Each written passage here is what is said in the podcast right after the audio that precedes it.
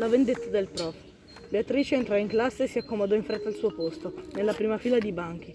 Anche se cercava di mostrarsi tranquilla, dentro continuava a rivedere quel numero, 1 e 56.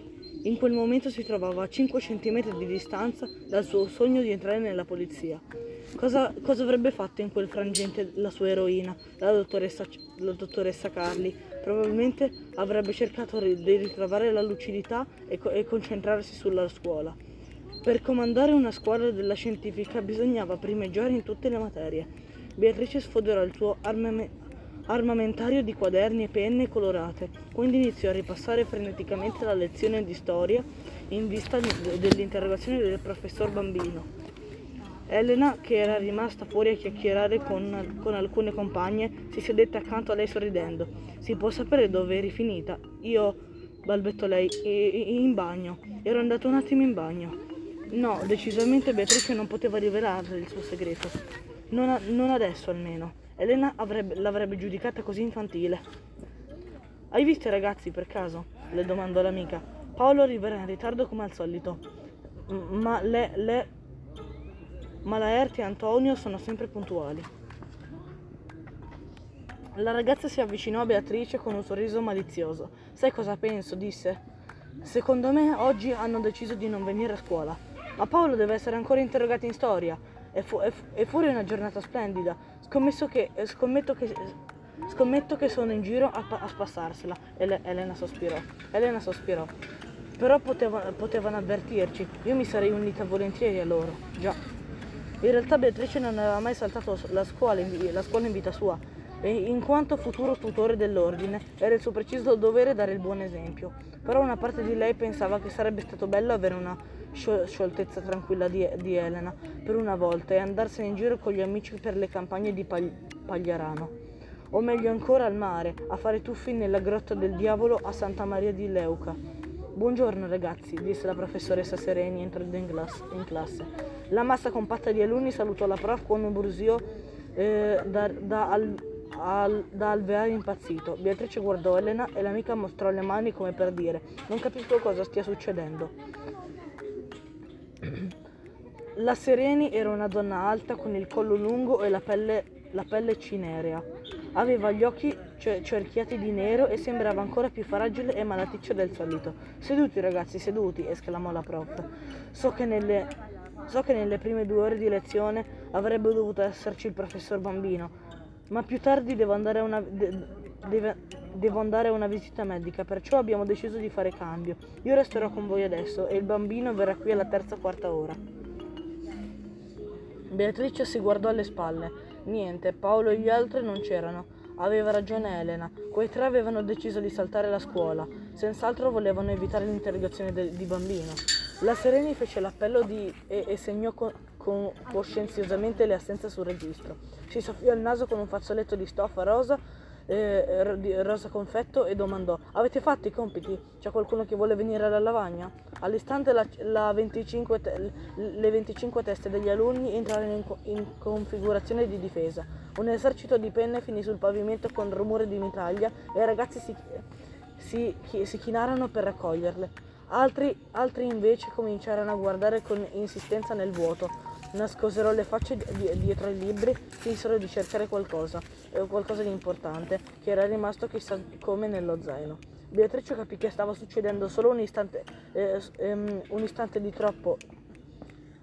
Beatrice capì cosa stava succedendo solo un istante troppo tardi e nel frattempo i suoi occhi erano rimasti incollati a quelli della prof.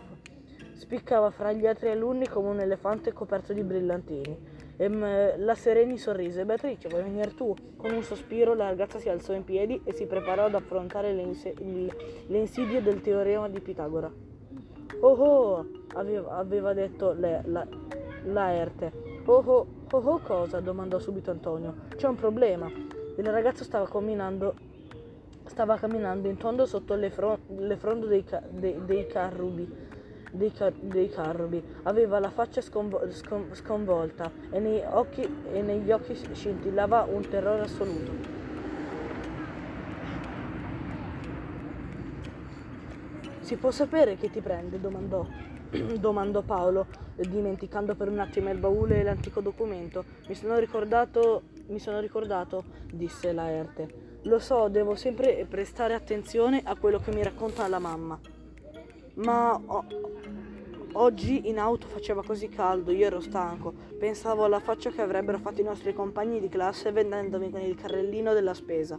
Che guaio. Paolo cominci- cominciava a, a, a a, cominciava a, a, a, scocciarsi. Si alzò in piedi e afferrò la, la, la Erte per le spalle. Smettila di far fugliare, vuoi spiegarti? Sì, scusa, che guaio. La Erte. Il ragazzo si portò le mani alla fronte. Quando hai nominato il bambino, mi sono ricordato cosa ha detto mia madre stamattina. Verrà a scuola per parlare con i professori. L'ultimo ricevimento, del, ehm, ricevimento prima dell'estate.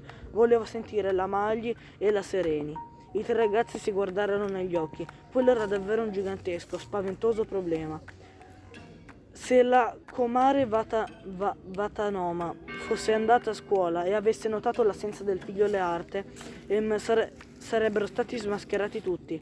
Antonio si stava già lasciando prendere dal panico, quindi depose nel baule la scatoletta di legno con la lettera del, brig- del brigante Rizzo.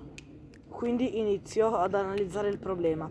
Quali sono state le, le parole esatte di tua mamma? Ti, de- ti, ha detto a che ora sarebbe venuta? Mm, mi pare... Dopo la ricreazione, sì, ne sono sicuro. Paolo guardò l'orologio. Erano ancora le 10 del mattino.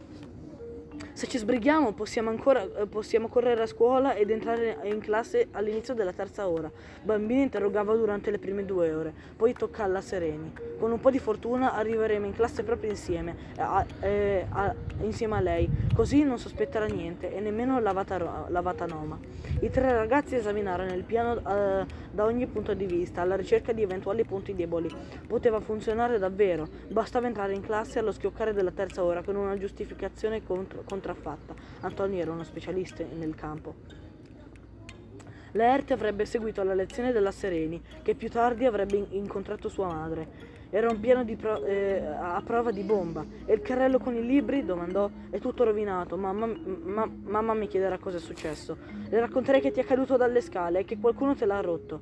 È un piano geniale. I ragazzi, I ragazzi, si complimentarono con, ehm, con, grandi pacche sulle spalle, poi abbandon, abbandonarono il baule davanti alla pa- pagiara e si, eh, si, allontanarono di corsa tra gli alberi. La lettera aveva aspettato lì dentro per tanti anni. Avrebbe dovuto attendere ancora un po'. La corsa fino a scuola fu una gara a cronometro, con il sole con il, con il, sole a picco e l'asfalto che sembrava una palude appiccicosa di catrame. Antonio prese subito il largo, ma Paolo non era disposto a, um, a, lasci- a lasciarsi battere così facilmente. Laerte era una, pre- era una presenza ingombrante sul, sul palo della sua bici e gli impediva di alzarsi in piedi sui pedali per spingere in salita, ma il ragazzo aveva imparato che nel ciclismo era fondamentale la forza di volontà.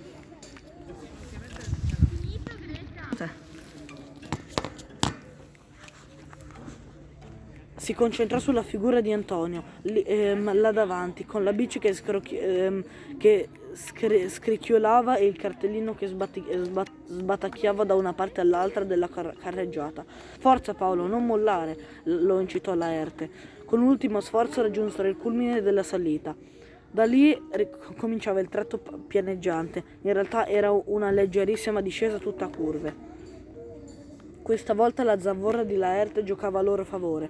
Paolo sentì la bici che, pe- pretende, pre- che prendeva vita sotto di lui e, un, e, e si lanciò in una fo- corsa forsennata. Super Antonio gli indicò con la mano di svoltare a destra per prendere una scorciatoia.